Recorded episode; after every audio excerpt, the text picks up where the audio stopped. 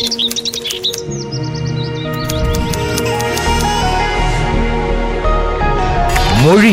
விழி. இனத்தின் ஒளி. கலையில் முன்னோடி. ஓடினாள் ஓடினாள் வாழ்க்கையின் ஓரத்திற்கே ஓடினாள். கழக கண்மணிகளாம் என் அன்பு உடன்பிறப்புகளே. அரசியல் தலைவன். தம்பி உடையா? கடைக்கு அஞ்சானுங்களை கருணாநிதி என்னும் நான் இலக்கிய புலவன். என் உயிரினும் மேலான அன்பு உடன்பிறப்பு என்றும் முதல்வன். கருணாநிதியினுடைய வழித்தோன்றல்கள் இருக்கத்தான் செய்கிறார்கள். ஒரு கருணாநிதி போனாலும் பல கருணாநிதி நிச்சயமாக பாரத் உயர்கல்வி மற்றும் ஆராய்ச்சி நிறுவனம் வழங்கும் முத்தமிழறிஞர் கலைஞரின் நெஞ்சுக்கு நீதி தமிழ் தலைவனின் வரலாறு. பவர்ட் பை அனுஜ் டைல்ஸ் தங்கமக்மாத் நல்லெண்ணெய் இணைந்து வழங்குவோர் உதயகிருஷ்ண அசல்னை இந்தியா விடுதலை பெற்ற நாளை பெரியார் துக்க நாளாக கொண்டாட வேண்டும் என்று அறிக்கை விட்டார். ஆனால் அறிஞர் அண்ணா அவர்கள் அது துக்க நாள் அல்ல ஆகஸ்ட் பதினைந்து இன்ப நாள் என்று அறிக்கை விடுத்தார். இதனால் திராவிடர் கழகத்தில் பெரும் பிளவு ஏற்பட்டது. இந்த கட்சி போராட்டத்தின் இடையேதான் என் மனைவியின் உயிரை மீட்கும் போராட்டத்தில் நான் ஈடுபட வேண்டியவனானே. தன் அரவணைப்பில் உள்ள குழந்தையையும் என்னையும் மாறி மாறி பார்த்தவாறு பத்மா புன்னகை புரிந்தாள். அதுதான் அவளது கடைசி புன்னகை என்று எனக்கு அப்போது தெரியாது. என்னுடையவளை நெற்றியில் முத்தமிட்டேன். அவளுக்கு தர அது ஒன்றுதான் என்னிடம் இருந்தது அவள் தன் அத்தியாயத்தை தனது இருபதாம் வயதிலேயே என் வாழ்க்கை புத்தகத்தில் முடித்துக் கொண்டு போய்விட்டாள்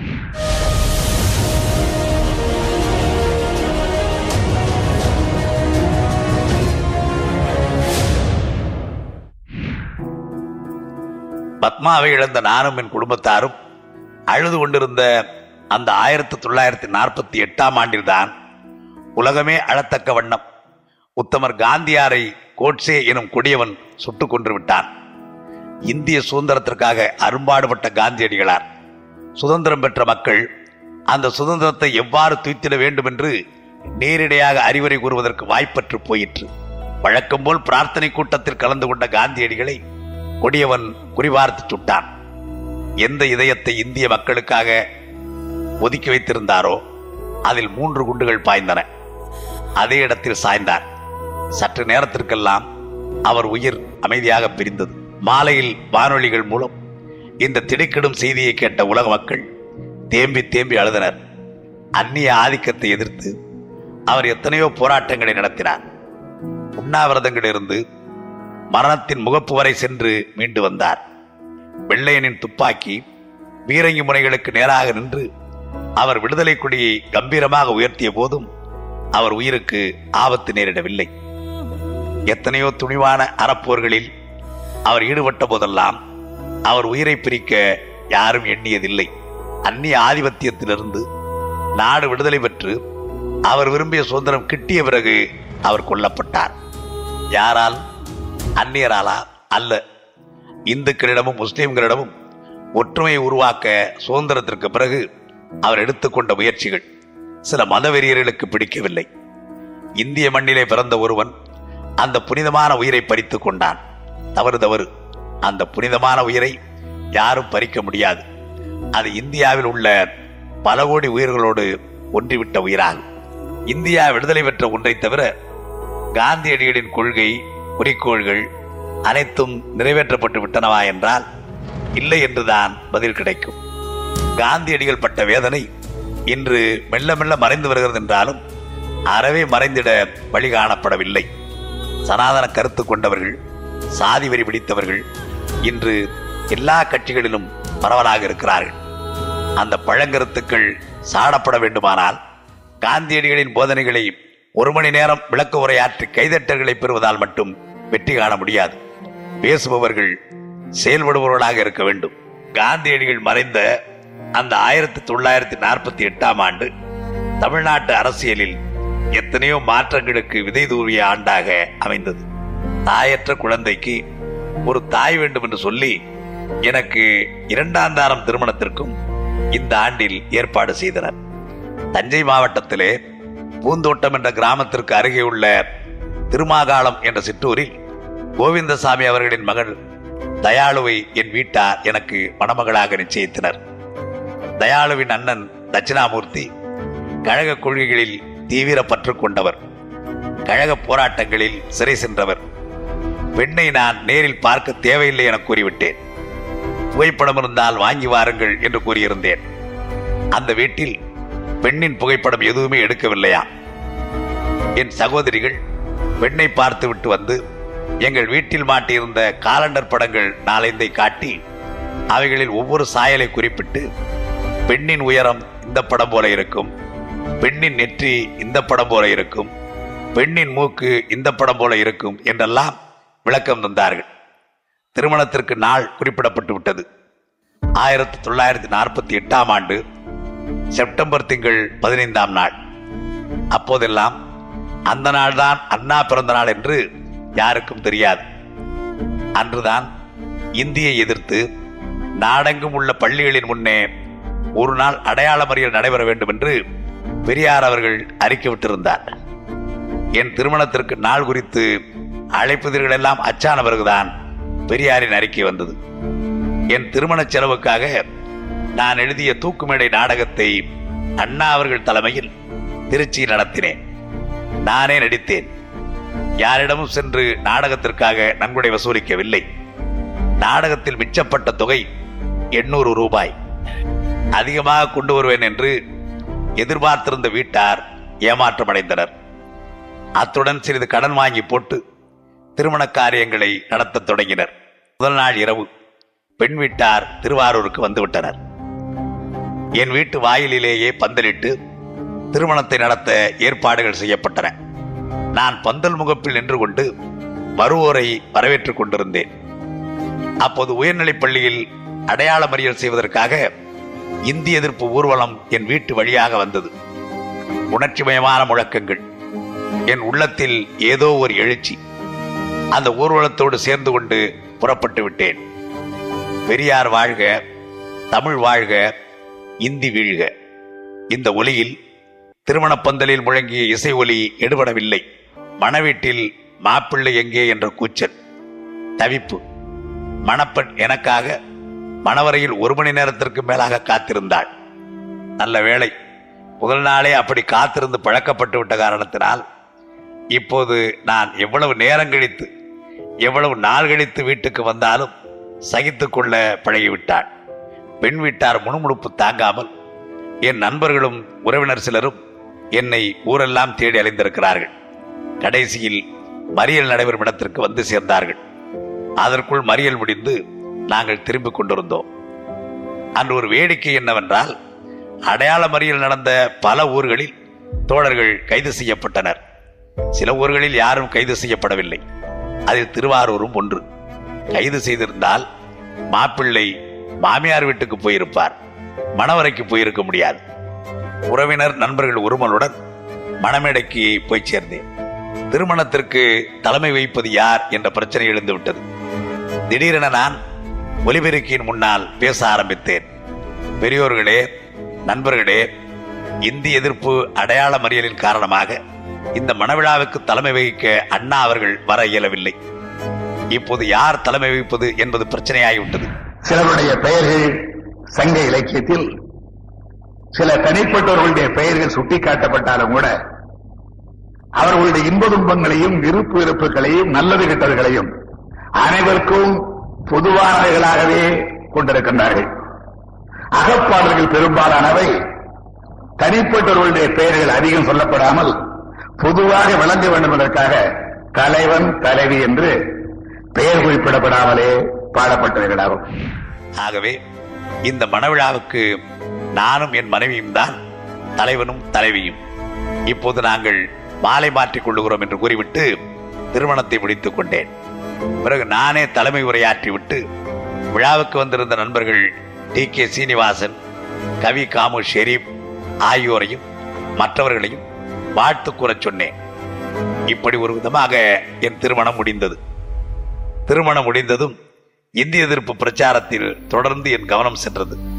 ஆயிரத்தி தொள்ளாயிரத்தி நாற்பத்தி ஏழு ஆகஸ்ட் பதினைந்தாம் நாளினை துக்க நாளாக கொண்டாட வேண்டும் என்ற பெரியார் கருத்துக்கு எதிர்கருத்து வழங்கிய காரணத்தால் அண்ணா அவர்களுக்கும் பெரியார் அவர்களுக்கும் இடையே ஏற்பட்டிருந்த மனக்கசப்பு கூட மெல்ல மெல்ல மாறத்தக்க அளவுக்கு இருவரும் இந்திய எதிர்ப்பு போரில் ஒன்றுபட்டு பணியாற்றத் தொடங்கினர். ஆயிரத்தி தொள்ளாயிரத்தி நாற்பத்தி எட்டு அக்டோபர் இருபத்தி மூன்று இருபத்தி நான்கு ஆகிய நாட்களில் இந்தியை எதிர்த்து திராவிடர் கழக தனி மாநில மாநாடு ஈரோட்டில் நடைபெற்றது. அந்த மாநாட்டிற்கு அண்ணா அவர்கள் தலைமை வகித்தார்கள். பெரியார் அண்ணா ஒரே மேடையில். அண்ணா மாநாட்டுக்கு தலைவராக ஐயா மாநாடு நடத்துபவராக. அப்போதுதான் பெரியார் சொன்னார் பெட்டிச் சாவியை அண்ணா கையில் கொடுத்து விட்டேன் என்று. ஐம்பதாயிரத்திற்கும் மேற்பட்ட பிரதிநிதிகள் கூடிய அந்த ஈரோடு மாநாட்டில் பெரியாரும் அண்ணாவும் ஆற்றிய பேருரைகள் மட்டுமின்றி திருவிக்க ஆற்றிய உரையும் என்றென்றும் நினைவு கூறத்தக்கது. காஞ்சிபுரத்தில் திருவிக்கா தலைமையில் நடந்த காங்கிரஸ் மாநாட்டில் பெரியார் காங்கிரஸை விட்டு வெளியேறினார். பெரியார் ஈரோட்டில் நடத்திய மாநாட்டில் திருவிக்கா காங்கிரஸை விமர்சித்து கருத்தறிவித்தார். பெரியாருடைய மிகப்பெரிய லட்சியங்களே ஒன்று. அவர் காங்கிரஸ் கட்சியில் இருந்த காலத்திலேயே காங்கிரஸை விட்டு வெளியேற காரணமாக இருந்த லட்சியம். தெரிவிக்க அவர்களுடைய தலைமையில் காஞ்சிபுரத்திலே மாநாடு நடைபெற்ற போது அந்த மாநாட்டிலே இருந்து பெரியார் வெளியேறியதற்கு காரணமே காங்கிரஸ் கட்சி மாநாட்டில் வகுப்பு வாரி பிரதிநிதித்துவத்தை ஆதரித்து தீர்மானம் போட வேண்டும் என்று கேட்டு அதை ஏற்றுக்கொள்ளாத காரணத்தினாலேதான் பெரியார் காங்கிரஸில் இருந்து வெளியேறினார். ஈரோட்டு மாநாட்டில் நெஞ்சுருக்கும் பேச்சொன்று கேட்டேன். அதுதான் அஞ்சானஞ்சன் அழகிரிசாமியின் இறுதி பேச்சு. தோழர்களே இந்த மாநாட்டுக்கு பிறகு சிறை செல்ல நேரிடும். எனவே அவ்வகையில் இது கடைசி மாநாடு என்றெல்லாம் பத்திரிகையிலே பார்த்தேன். என்னை பொறுத்தவரையில் என் உடல்நிலையை கவனித்தால் எனக்கு இதுவே கடைசி மாநாடாக இருக்குமோ என்று அஞ்சுகிறேன். என் தலைவனுக்கு என் இறுதி வணக்கத்தை தெரிவித்துக் கொள்ளவே இன்று வந்தேன். என் உடல்நிலை மிகவும் மோசமாக இருக்கிறது. நோயினால் படுத்த படுக்கையாக இருந்து வந்தேன். இனி என் உடல் தேரும் வரை நான் இயக்கப்பணியில் ஈடுபட முடியாத நிலையில் இருக்கிறேன். இது எனக்கு மிகவும் வேதனையை தருகிறது என்று கூறினார். ஆம் அழகிரிக்கு அதுவே கடைசி மாநாடாயிற்று. அதன் பிறகு நோயில் விழுந்தவர் எழவே இல்லை. ஈரோடு மாநாடு முடிந்ததையொட்டி அழகிரியை எப்படியாவது பிழைக்க வைக்க வேண்டும் என்ற ஆசையுடன் அண்ணா அவர்கள் முயற்சிகளை மேற்கொண்டார்கள். சென்னைக்கு அவரை அழைத்து வந்து மருத்துவர்களின் யோசனையை கேட்டார்கள். தாம்பரம் எலும்புருக்கி நோய் மருத்துவமனையில் அழகிரி சேர்க்கப்பட்டார். தன்னை யார் கூட்டங்களுக்கு அழைத்தாலும் அழகிரியின் சிகிச்சைக்காக நூறு ரூபாய்க்கு குறையாமல் அழகிரி குடும்பத்திற்கு நிதி அனுப்பிவிட்டு அந்த ரசீதை தனக்கு அனுப்பி வைத்தால்தான் கூட்டங்களுக்கு ஒப்புக்கொள்வதாக அண்ணா அவர்கள் அறிவித்தார்கள். அந்த அறிவிப்பிற்கு ஏற்ப பல தோழர்கள் அழகிரியின் குடும்ப நிதிக்கு தகுந்த தொகை அனுப்பினர். ஆனாலும் தாம்பரம் மருத்துவமனை அழகிரியை கைவிட்டது. ஊருக்கு திரும்பச் செல்ல வேண்டும் என்பதை தவிர வேறு வழியில்லை. அண்ணா அவர்கள் அழகிரியை வழி அனுப்பி வைக்க புகைவண்டி நிலையம் வந்தார்.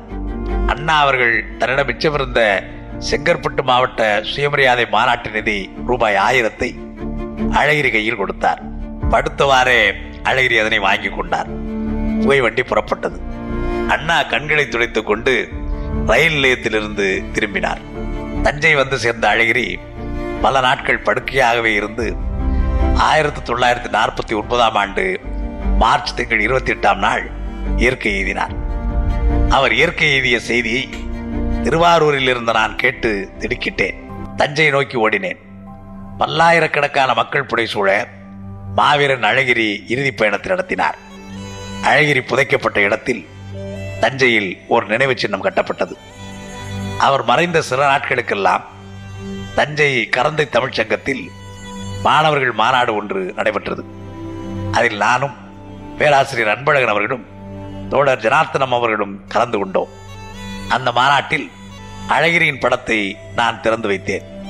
அண்ணா அவர்களின் பெருமுயற்சியோடு நாங்கள் எல்லாம் அயராது பாடுபட்டு யதார்த்தம் பொன்னுசாமி பிள்ளை போன்றவர்களின் உறுதுணையோடு கலைவாணர் என் எஸ் கிருஷ்ணன் அவர்களை கொண்டு அழகிரியின் குடும்ப நிதிக்காக தஞ்சையில் ஒரு கலை நிகழ்ச்சி ஏற்பாடு செய்யப்பட்டது. சுவாமி நமஸ்கரிக்கிறேன். இப்போதான் எனக்கு சாப விமோசனமாச்சு. நான் போய் வருகிறேன். இல்லப்பா. மாட்டை கொண்டுகிட்டு வந்தேன் நானு. அதற்கான நீ கழுத்துல கயிற மாட்டிக்கிட்டு நிக்கிற. சாபமா விமோசனமா என்னப்பா மாயமா இருக்க? மாடாயிருந்த நானே மனுஷனாய் மாறிட்டேனே. மாயம் ஒண்ணுமில்லை. யதார்த்தம். அதில் கிடைத்த தொகையுடன் கலைவாணர் அவர்கள் கொடுத்த ரூபாய் இரண்டாயிரத்தையும் சேர்த்து மொத்தமாக ஆறாயிரம் ரூபாய் நிதி தரப்பட்டது. இதற்கிடையில் அதே ஆண்டு மே மாதம் பதினான்காம் நாள் அப்பொழுது இந்திய கவர்னர் ஜெனரலாக இருந்த ராஜாஜி அவர்கள் திருவண்ணாமலை சென்றார். அங்கு பெரியாரும் ராஜாஜியும் தனியாக நீண்ட நேரம் பேசினார்கள். அந்த பேச்சு தமிழ்நாட்டில் மிக முக்கியமானதாக கருதப்பட்டது. இந்த சமயம் கோவையில் முத்தமிழ் மாநாடு ஒன்று நடைபெற்றது. அந்த மாநாட்டில் விஞ்ஞான மேதை ஜி டி நாயுடு பெரும் பங்கேற்றார். அதில் பெரியார் அவர்களும் அண்ணா அவர்களும் கலந்து கொண்டார்கள். என்றாலும் ஒருவரோடு ஒருவர் அதிகம் பேசிக் கொள்ளாத அளவிற்கு மனக்கசப்பு வளர்ந்திருந்த நேரம் அது.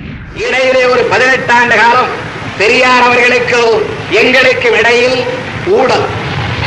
அதை பெரியார் அவர்கள் பல மேடைகளிலே குறிப்பிட்டிருக்கின்றார்கள்.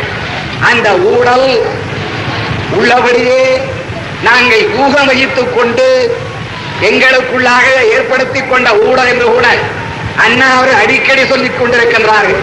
ஆயிரத்தி தொள்ளாயிரத்தி நாற்பத்தி ஒன்பதாம் ஆண்டு ஜூலை திங்கள் ஒன்பதாம் நாள் பெரியார் மணியம்மை திருமணம் நடந்தது.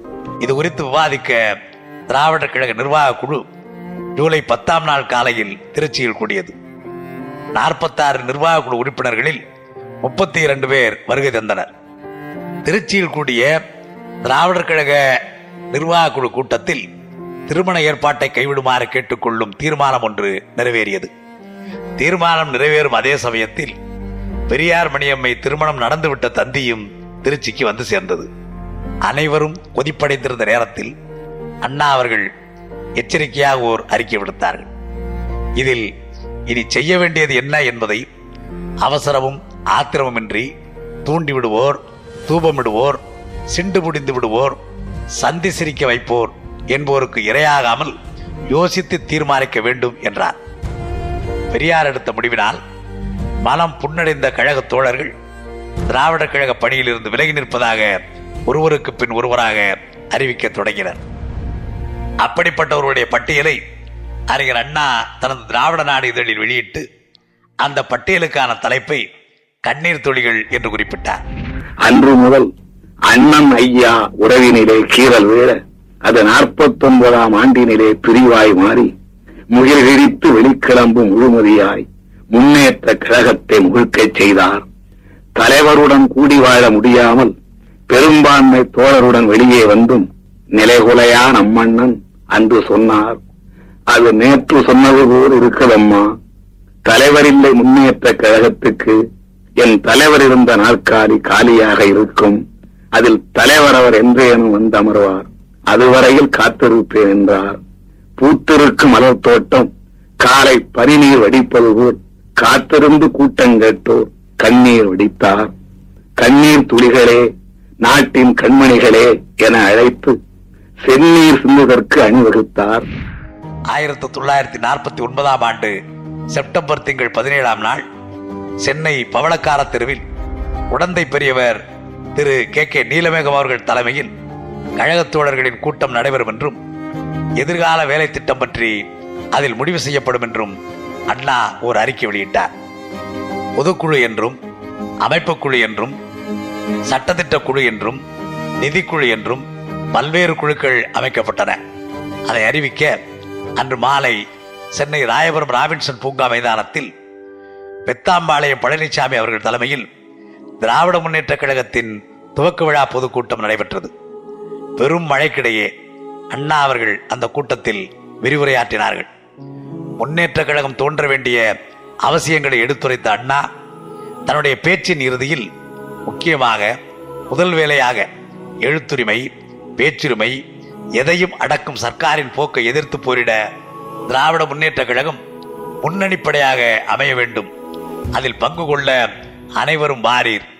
பெரியார் அவர்களே நீங்கள் அளித்த பயிற்சியும் பக்குவம் பெற்ற நாங்கள் உங்கள் வழியே சர்க்காரை எதிர்த்து சிறைச்சாலை செல்லத்தான் இந்த வேண்டுகோள் விடுக்கிறேன். துவக்க நாளாகிய இன்றே என்று குறிப்பிட்டார். பெரியாரை விட்டு நாங்கள் பிரிய நேர்ந்த போது பேரறிஞர் அண்ணா சொன்னார் திராவிடர் கழகம் வேறு.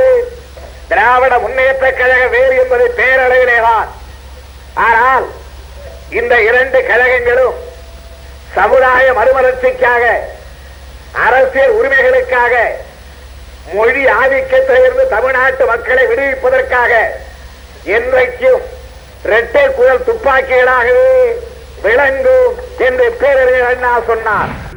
முன்னேற்ற கழகம் துவக்கி வைக்கப்பட்ட இரண்டு மாதங்களுக்குள் தமிழ்நாடு எங்கனும் எழுநூறுக்கும் மேற்பட்ட கிளைக்கழகங்கள் உருவாகின.